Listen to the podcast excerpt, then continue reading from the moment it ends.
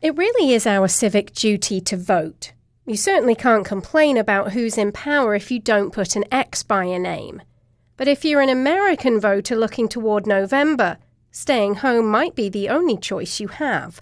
Not every Republican is on board with another Donald Trump presidency. In fact, some in the party are downright outraged by it. Democrats may not want a Trump win, but aren't exactly sold on another four years of Joe Biden but at least party allegiance may have them still heading for the polls, even though they can't quite stomach the nominee. But what for the undecided, those who have no loyalty? What's the choice for them?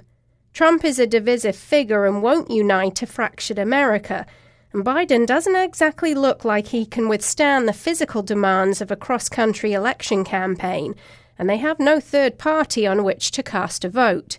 It may not be an X marked come November, Voters may say it with their feet. I'm Sarah Mills.